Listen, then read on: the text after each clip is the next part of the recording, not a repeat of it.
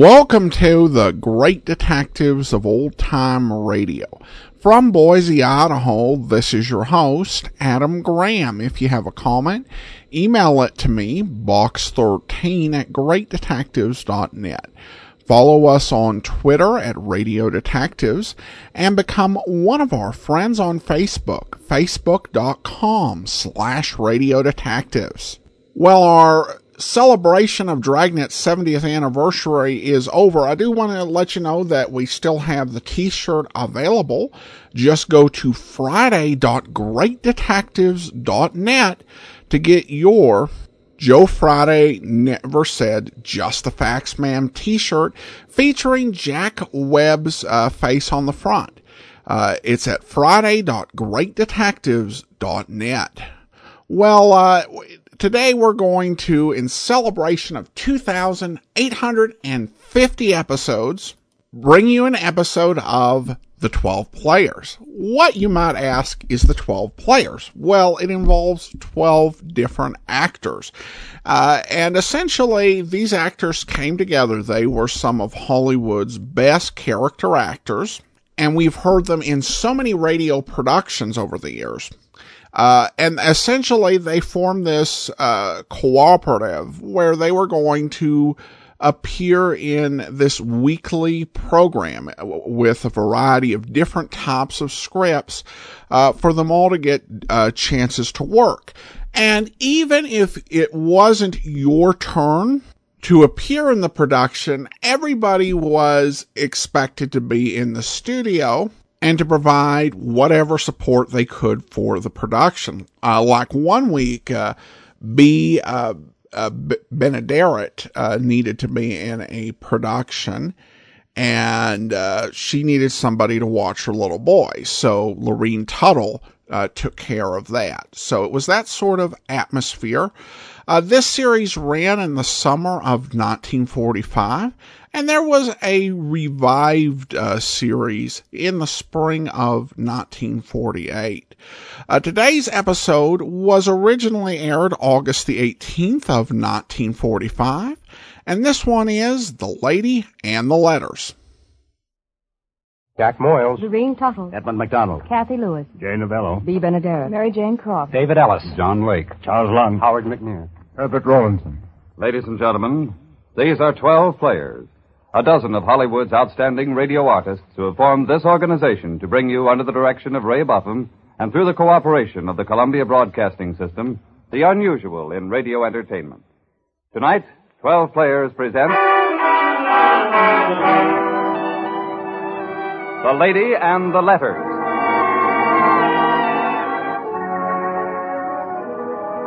Well, you never can tell what's going to happen. I'm a peace-loving guy, and on this particular evening, I'm as happy as a dime in a piggy bank. I just knocked over a nice piece of change by acting as the middleman for an insurance company in the recovery of some stolen rocks. And I couldn't wait to tell Liza. She doesn't think being a private detective is very dignified, and she's told me about a thousand times she'll never marry me as long as I stay in this racket. I called her that afternoon from the office of the insurance company when I got my payoff and asked her to have dinner with me. She okayed the deal, and I was as happy as a pickpocket in a crowded elevator. I came back here to the office to kill time until our date. I'm just sitting there cleaning my 38 special and thinking nice thoughts about Liza when the door opens and a girl walks in. What a dish. She had everything in just the right amounts and in just the right places. And a face that took my mind off Liza faster than scat. I must have looked pretty silly sitting there with that cannon in my hand with my mouth hanging open like a split sea bag because she laughed a laugh that rang little Chinese wind bells before she said, You're Jack Moran, aren't you? well, You read it on the door. What do you want? Mr. Moran, I came to you because I'm in trouble. Maybe someday someone will walk through that door that isn't. May I sit down? Sure. Take your choice of that chair.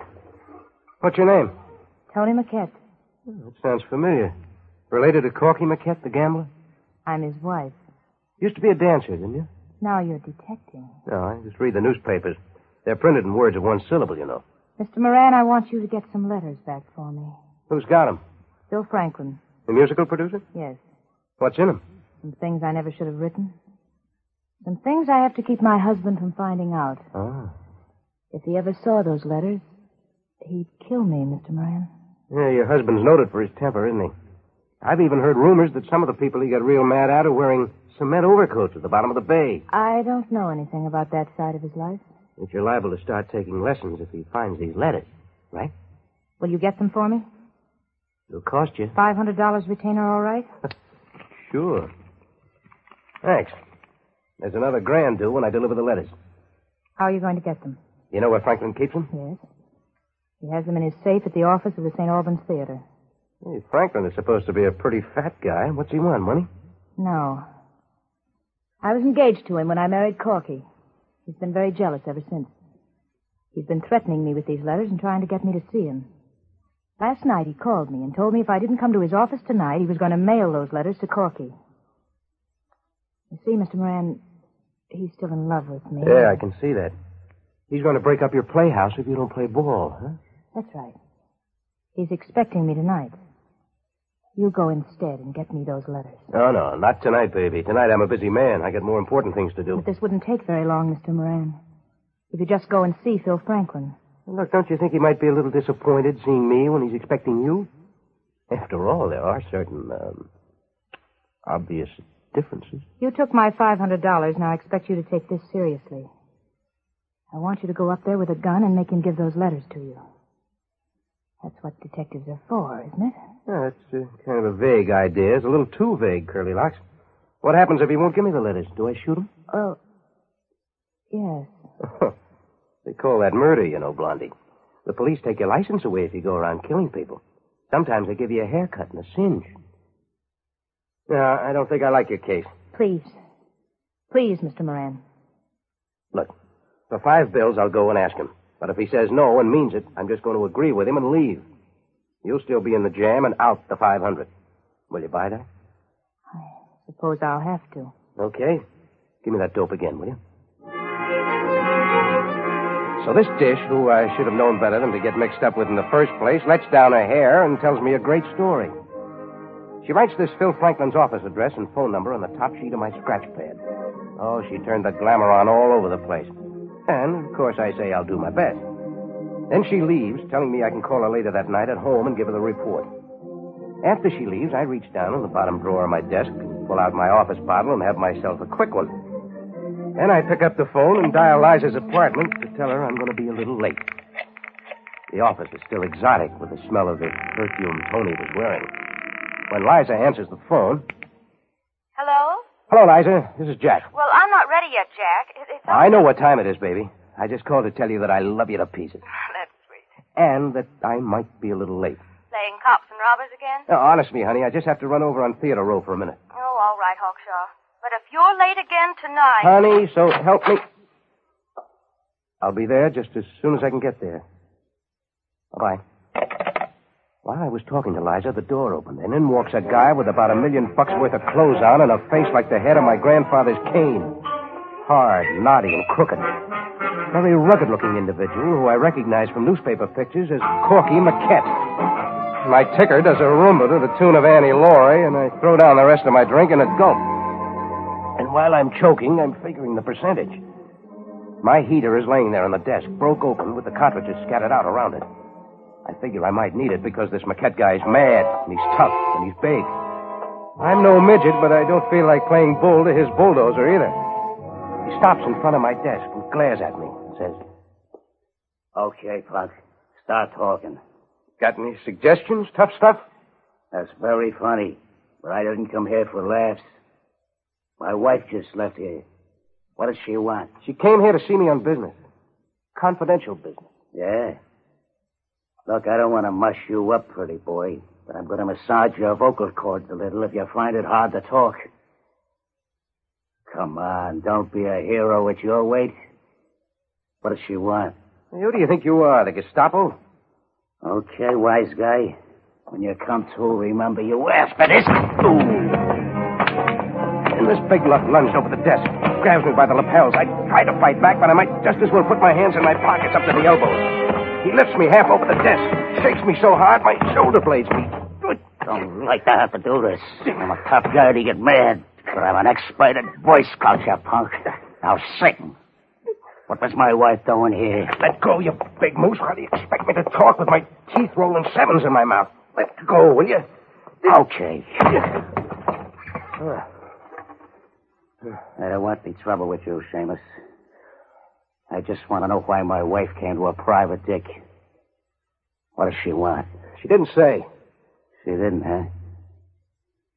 Brother, you're a foolish man. I know, Tony. She wouldn't waste her time calling a private dick that has offices over a Chinese laundry in this part of town if she wasn't working on some kind of a shady deal. That dame is slipping me the cross. Oh, you think so? She's in love with someone else, huh? Not that I know of. Now, look, smart up, Junior.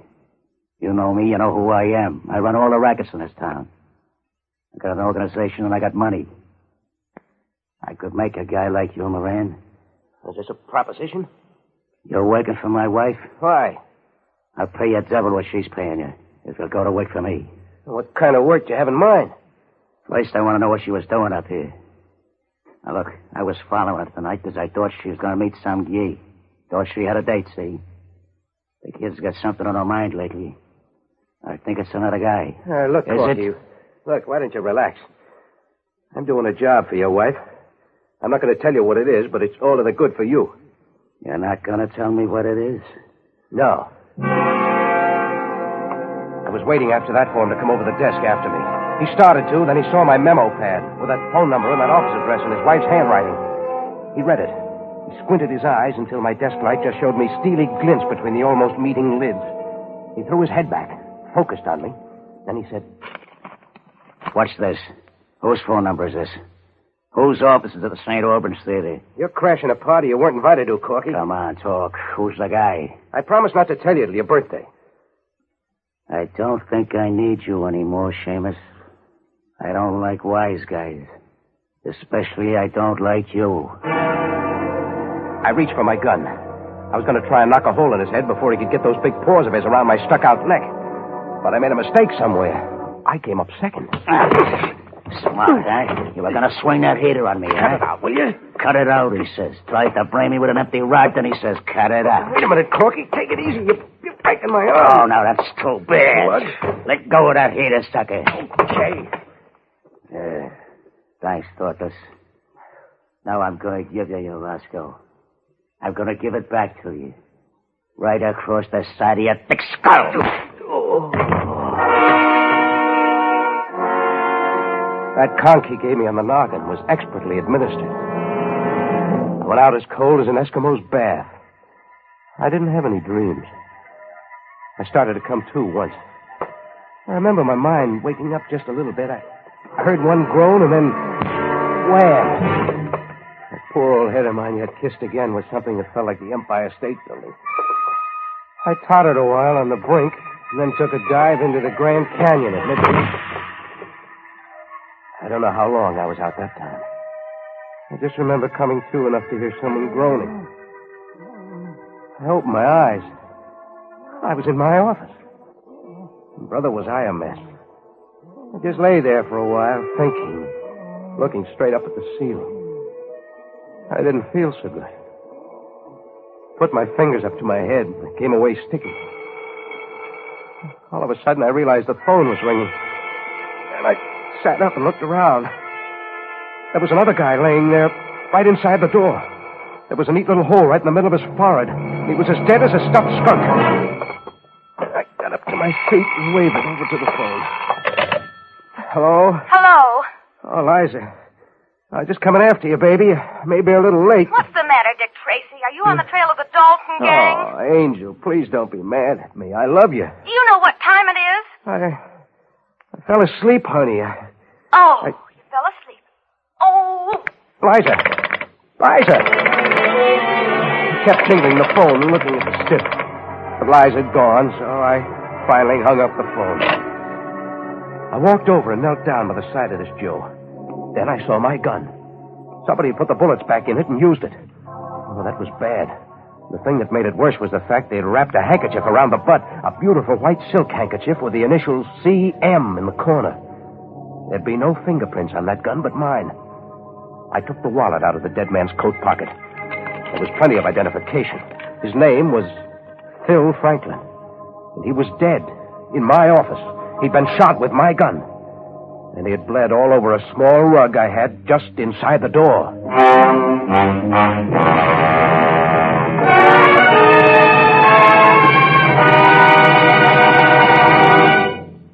Ladies and gentlemen, you are listening to The Lady and the Letters, a presentation from Hollywood by 12 players. And now, Act Two.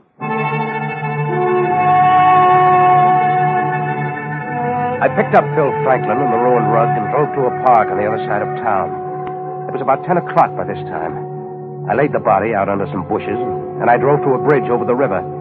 I took my knife, and cut the rug up into small pieces, and dropped it over the side. Then I drove to Liza's apartment. I must have been a pretty looking thing with two big gashes on the side of my head where I'd had my hair parted with the sight of a 38 revolver. That never occurred to me until Liza said, What do you mean coming here looking like that? You'll probably ask me to move in the morning. well, Liza, aren't you going to ask me to come in? Oh, you look perfectly awful, Jack. What's happened to you? Oh, a lot of things, honey. I've got to sit down. I'm a little woozy. Oh, you poor lamb. Aren't you going to tell me what happened? Uh, I'll tell you when it's all over, baby. You better come over here and lie down. I have to doctor up those cuts on the side of your head. No, no, let him go. Oh, I'm in a mess, honey. You just lie down there while I get some mercurochrome and some bench. I can't stay that long, baby. I just dropped in to tell you that. You just dropped in to tell me you were going to be late. Oh, baby, if you think I volunteered for the shellacking I got, you're crazy. I was just sitting there in my office. You're not the- going out of here looking like that, Jack Moran. If you haven't got sense enough to take care of yourself, I'm going to have to take care of you. Oh, but Angel, I Are you going to lie down there and let me dress those cuts on the side of your head? I can't, honey. I'm about to go to jail for murder. You killed somebody. I knew if you stayed in that awful business, that sooner or later you'd go to the penitentiary. I haven't killed anybody, baby. Look, I gotta go. I've got to see a man. I just came up to tell you that I loved you and ask you to forgive me for letting you down this way. Jack, if you walk out that door, you don't ever need to come back here again. Oh, now don't talk to me like that, sweetheart. I came up here for a little sympathy. Thought maybe you'd be sorry when you saw how beat up I was. Are you going to let me fix you up? I can't. I have to get going, baby. I'm going to be in a mess if I don't get myself straightened out. All right, go on. I'll call you as soon as I get this deal straightened out, baby. Don't ever call me or speak to me again. I got in my car and drove to the Silver Slipper. That's Maquette's gambling club. I walked into the club looking like an accident that had been happened to. I walked to the rear of the joint, past the gambling tables where the elite meet to get beat, and up the flight of stairs to Corky's office. At the head of the stairs, there were a couple of sleek-haired rats. They started for their rosters, but gave that up when I pulled my gun and waved them aside. I went over to the only door in the lounge and started to kick it in. It opened. Who should be framed in it but Corky Maquette? He looked at the heater in my hand and said, What are you doing here? Didn't you ever hear a percentage? Yeah, and tonight I'm shooting the moon. Or maybe you. Come on, I want to talk to you. I don't like to take up a personal conversation while these prying people are about. Come on, brush them off, will you? Okay. Work it up, boys. Everything's okay. Come in. No tricks, Corky. This gun's got bullets in it now. What's the matter with you? You're crazy? Coming into my club and threatening me? I'm not threatening you, Corky. Just came up here to bring you tidings. Have a chair. Ah, no thanks. I'll just stand here. When I sit down, I get a headache. Somebody battered my brains out tonight with my own gun. It's a little embarrassing, you know. I did that, and you know it. You asked for it, punk. Yeah, but I didn't ask you to murder a man in my office with my gun. That was an added attraction I didn't pay for. Murder. Now, wait a minute. For what? Who was murdered in your office? You tried to frame me, you louse, but when the cops arrive at my office, they won't find Franklin's body there. You think I killed Franklin in your office? Oh, that's pretty corny, that injured innocence act. You weren't figuring on seeing me, were you? Not until after I was in the sneezer on a murder rap with no alibi. Oh, this is a bad beat, kid. Look, you found that phone number and that address on my desk, didn't you? Yes, I left your office and went right to the office of Phil Franklin. The address that was on that scratch pad. Oh, I believe that. I believe that Moses was found in the bulrushes. Why should I lie to you? Why shouldn't you? You worked out a frame that fell apart in the middle. The guy you framed shows up in your office and sticks a gun in your fat torso when you want to know what makes me think you're lying. Now, stop kidding, McKitt. Now, here's what I want. Your wife paid me five C's for a job I was supposed to do for her. You offered to double it. I will double it. You didn't murder this guy Franklin in my office and try to frame me for it? No. Give me a grand. For what? I'm working for you, fat boy. I'm going to find out who did that little job. I still think it was you. I'll pay you a thousand dollars for finding out who it was. That's the first time I ever heard of a guy offering a reward for himself, but it's a deal. Uh, this is silly. Take him away, boys. Huh? What? Take it easy, chump. The lads sort of sneaked up on you, Moran. They don't like little guys to come in here and threaten me. There's a rod in your kidney, Junior. Now you listen, punk. I didn't kill Franklin.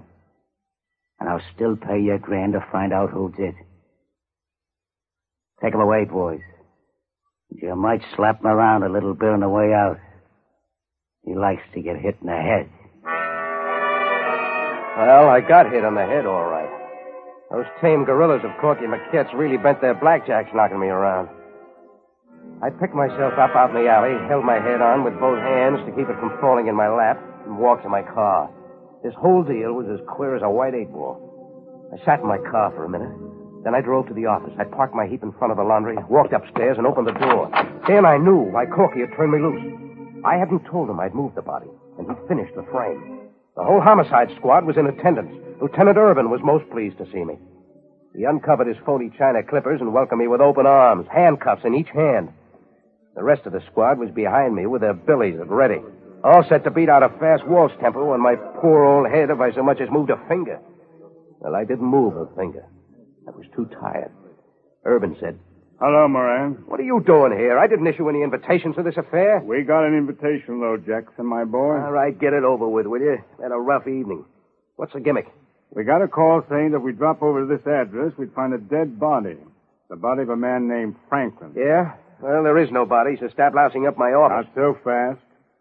Where's Phil, Phil Franklin? You think I do? Hold his hand? His nurse is named Bridget. You killed him. Why should I kill him? I don't even know him. You're a clever lad, Moran, but this time you put your pretty little pink neck right where we're going to squeeze it. Ordinarily, I'd laugh at you, but tonight I'm too tired. Come on, what do you want? There's blood on the floor over there. Did you cut your finger? No, but it's my blood. Somebody bent a gun over my head a couple of times, that's all. Yeah? But tell me more. Nix, nix. Will you get out of here? There's no body. You can't even take me in on suspicion on account of you haven't got anything to back it up. Well, all right. There's something going on. I'm working on it. I've always been your friend. Yeah, Moran. I know, and I've always been on the level with you cops.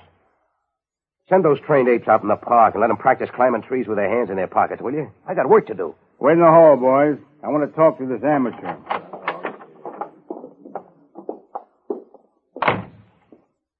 Jack, if you double cross me, you know I'm not above framing you. Yeah, I know. You've always been on the level with me. Is Phil Franklin dead? Yeah, he's dead. I'll bring you the murderer if you let me alone. You didn't do it? Oh, skip the father confessor routine, Urban. I'm talking cold turkey. I've got a line on the murderer. I'm getting paid for finding him. Now let me alone for an hour and I'll have him for you. I'm trusting you, Jackson. You don't have much choice. Now look. I talked to Urban like I've never talked before. We made a deal and he took his little playmates and left. I stood there looking at the place where Franklin's body had been. I saw something. It was nestled between the carpet and the wall, a couple of feet to the right of the door. Not very far from where Franklin's head had been resting before I moved the body. I picked it up, stood there for a minute. Something had been sneaking around in my mind ever since I woke up and found that stiff in my office. I guess it was my subconscious trying to get a message through to me. Well, the message started coming through. I sat down at my desk, put my head down in my hands, and really concentrated, trying to remember. Then I got it. All of a sudden, everything was as clear as a pickpocket with a good lawyer. I made three phone calls, and they all came out my way. This time, I was issuing invitations. With a few breaks now, I'd have the killer sewed up, but I needed those breaks like a fan dancer needs her fans. Without them, I'd be exposed. I wasn't kidding, and neither was Urban. The stage was all set a half hour later when there was a knock at the door. I knew who was out there. I'd invited her. So I opened the door and let her in. Hello. Liza. I got worried about you, Jack. Well, aren't you glad to see me? Oh, Angel, you know I am. You certainly don't act like it. Oh, gee, baby, I. Who's in there? Nobody, Angel, but I am expecting a Jack, client. I'm sorry I was so mean to you tonight when you came to the apartment. Oh, sweetheart. So we kissed. and- Thank you. Come here, baby. Hello, Jack. I see you're busy. Oh, Mrs. McCann, I, I, I didn't hear you. You weren't listening. Am I on time? A client, huh? Oh, Liza, come back here. I hope your girlfriend isn't mad. Huh. Come on in. I don't see why you had me come clear down here when you could have come out to the house. Sit down, baby. I've got news for you. You have the letters? No. Phil Franklin's dead. Dead. You killed him. Uh-uh. Your husband did. I don't understand you. Well, Curly Locks, your husband came in here, accused me of all sorts of things, and when I defended your questionable honor, he bent my own gun across my tender skull. Then, while I was out, he called Franklin, using the telephone number you'd left on the scratch pad in your own handwriting, got him to come over here and shot him with my gun. Oh, no. Oh, I wish you were right. When I came to, I found this strange cadaver looking me in the face. Shot with my gun, I didn't have a chance to frame an alibi. It was a beautiful frame, baby. And your husband's as safe as a royal flush. And the only guy the police can build a case against. But when you found the body, you. Corky's handkerchief, wasn't it? Yeah? That's right. One of Corky's monogram silk handkerchiefs was wrapped around the gun. Right where you left it. Right where I left it. Shut up. You couldn't have known that handkerchief was there unless you'd seen the body, could you? Are you trying to frame me for this murder? Sit down and shut up. You came back in here after Corky left. You found me laying there, not cold. You heard me start to come to and knock me silly again. I don't know what you're talking about. I noticed something that second I was half conscious. Something that had put the finger on the killer. I've been breaking my pick all evening trying to remember what it was. Then I found this earring on the floor, Curly Locks, right over there by the wall, just about where Franklin's head was after he'd been killed. You're crazy. The mate to it is on your other ear, Tony. I must have dropped it when I was up here to see you. You weren't near that corner. You're a smart tomato, but you slipped a couple of times, Curly Locks. You shouldn't have committed a murder, baby. You haven't got the brains for it. You killed Franklin and tried to frame me. Okay. What difference does it make? You're a smart guy, Moran. You'll play ball with me. When I left there, I saw Corky come in. I waited till he'd gone. I was scared silly. As soon as he left, I came back up here to ask you what he wanted. You weren't talking. I called Franklin and left a message for him to come right over here. You started coming to, and I knocked you out again to keep you out until I killed Phil and framed Corky. Very cute idea. Too bad that I was just conscious long enough to remember smelling that very precious perfume you're wearing. It's also too bad that that handkerchief of Corky's you left wrapped around the grip of my gun smelled of that same perfume. That's something you didn't figure on, baby. That's the thing that rang your number. Can't you see what we have to do now, Jack? We have to stick together. I'm rid of Phil. Now we can get rid of Corky. We can burn him if you just keep your mouth shut and play along with me. I'll get a quarter of a million bucks if Corky gets the business. And you and I can have it. I was looking right into her eyes, but out of the corner I saw the door from the next office open slowly. The door from the office where I'd planted Corky McKent. I saw his face, and it wasn't pretty. It was screwed up so tight it looked like the job had been done with a Stilson wrench. His eyes had tears in them, kind of a lost look. I've seen that look in the eyes of mothers when they've been told that their son's been killed by the cops. He didn't even look at me. He had a handful of Colt 45, and it was pointed right at the back of Tony's lovely neck. I was as nervous as a worm in an aquarium because I recognized some symptoms. Tony was nerving herself up to pull the trigger on me. I knew it. She was looking hard right into my eyes and talking in a level monotone. It takes nerve to kill a man, and she was hypnotizing herself. She said, This is the way it is, Moran. If we team up, we can frame Corky for murder. With his record, he's a cinch to burn. Then we'll split 50-50. Your take will be over a hundred thousand bucks. Better look behind you, Curly Locks. You're having a surprise party. I ducked down behind my desk. I knew lead was going to be flying, and I don't look so good in red. On account of I haven't got good sense, I took a peek around the corner. Corky had walked around in front of Tony. He was just standing there, looking at her, pointing that cannon at her. Her face was flat white. The circles of rouge on her cheeks stood out like two Japanese flags. There was the kiss of death in Corky's voice when he said, I've been listening, kid. So you were going to give me the skids. Gonna frame me. You gorgeous, dirty little... Corky, you know, I was just. Sure. You were just kidding. Well, I'm not, baby. I love you. Corky. I'm sorry, baby. I had done. The big goon dropped his gun, just stood there looking down at his ex-wife. His arms were hanging as limp as dead eels. His eyes were filled with the kind of sadness I never want to see again. I had my gun in my hand when I went around the desk and took hold of his arm. He didn't even move when I said, All right, take it easy, Corky. You're covered like a blanket. Yeah. I had to go, Shula. A dirty little I loved her. Isn't that a laugh? Yep. Now, give me your wallet. He didn't even look up. He didn't even care. And I could hear the footsteps of cops running up the stairs. So I reached in and lifted his letter, saying, You owe me a grand, you know. I found the killer for you. Beautiful little double crossing. Here's your wallet back, tough stuff. I took my grand. Well, hiya, Urban. Come my boy. Stop that gun, Moran. What's going on here? Yeah, that's a fine attitude. When I phoned you and told you to get over here, I bet you I'd have a killer for you, didn't I? Yeah? Well, you called my bet and I raised you one. Looks like you just won the daily double, Lieutenant. Corky here was an added starter.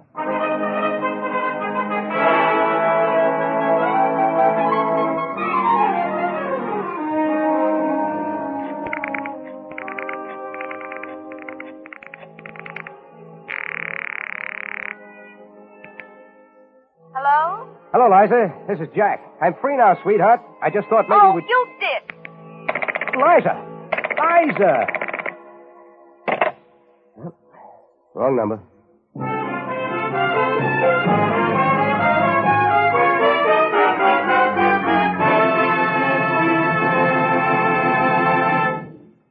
Thank you for your time, ladies and gentlemen.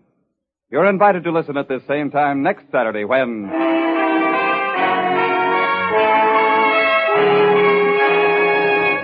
Twelve Players bring you another half hour of radio entertainment.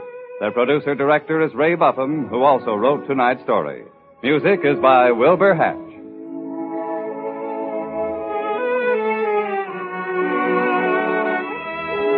This is CBS, the Columbia Broadcasting System. Welcome back. Well, it's always fun to hear Moyles and Novello playing off each other, even if it isn't as Rocky and Sam. And to hear Novello doing a pretty straightforward American accent, we don't get to hear uh, as much. Other than that, I won't pretend that this is an especially great story. It's kind of a standard hard boiled detective story like we've heard a lot of.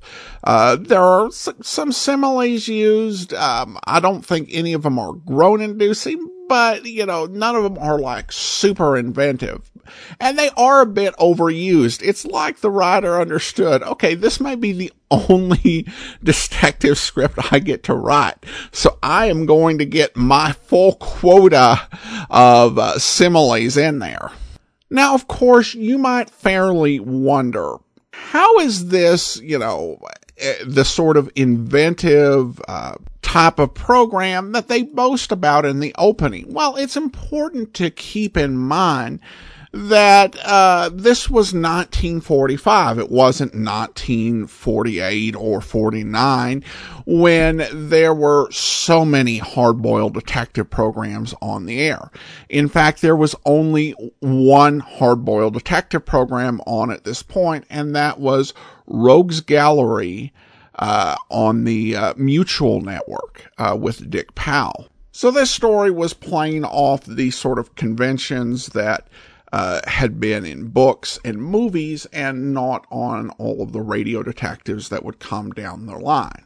Everybody turned in a good performance. I think uh, Jack Moyles, of course, was uh, great. He'd already played uh, Rocky Jordan, so he had the talent for this sort of role. And so, really, the only flaw in this thing is the script. Everything else, I think, worked pretty well. All right. Well, I do want to go ahead and thank our Patreon of the day. Thanks so much to Tom. Tom has been one of our Patreons since uh, April, and he's currently supporting us at the Shamus level of $4 or more per month. Thanks so much for your support, Tom. And join us back here tomorrow. We continue our listener's choice countdown with number 13 in the standard division. In the meantime, send your comments to box13 at greatdetectives.net. Follow us on Twitter, Radio Detectives, and become one of our friends on Facebook, facebook.com slash radio detectives. From Boise, Idaho, this is your host, Adam Graham, signing off.